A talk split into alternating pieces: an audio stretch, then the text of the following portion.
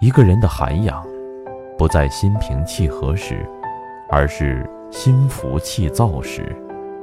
一个人的理性，不在风平浪静时，而是众生喧哗时；一个人的慈悲，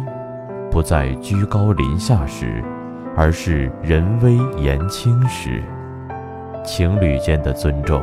不是闲情逸致时，而是观点相左时；夫妻间的恩爱，不在花前月下时，而是大难临头时。我们要走的路有着太多的不确定，他人的一句劝诫，偶尔的得与失，都时刻在改变着我们命运的走向。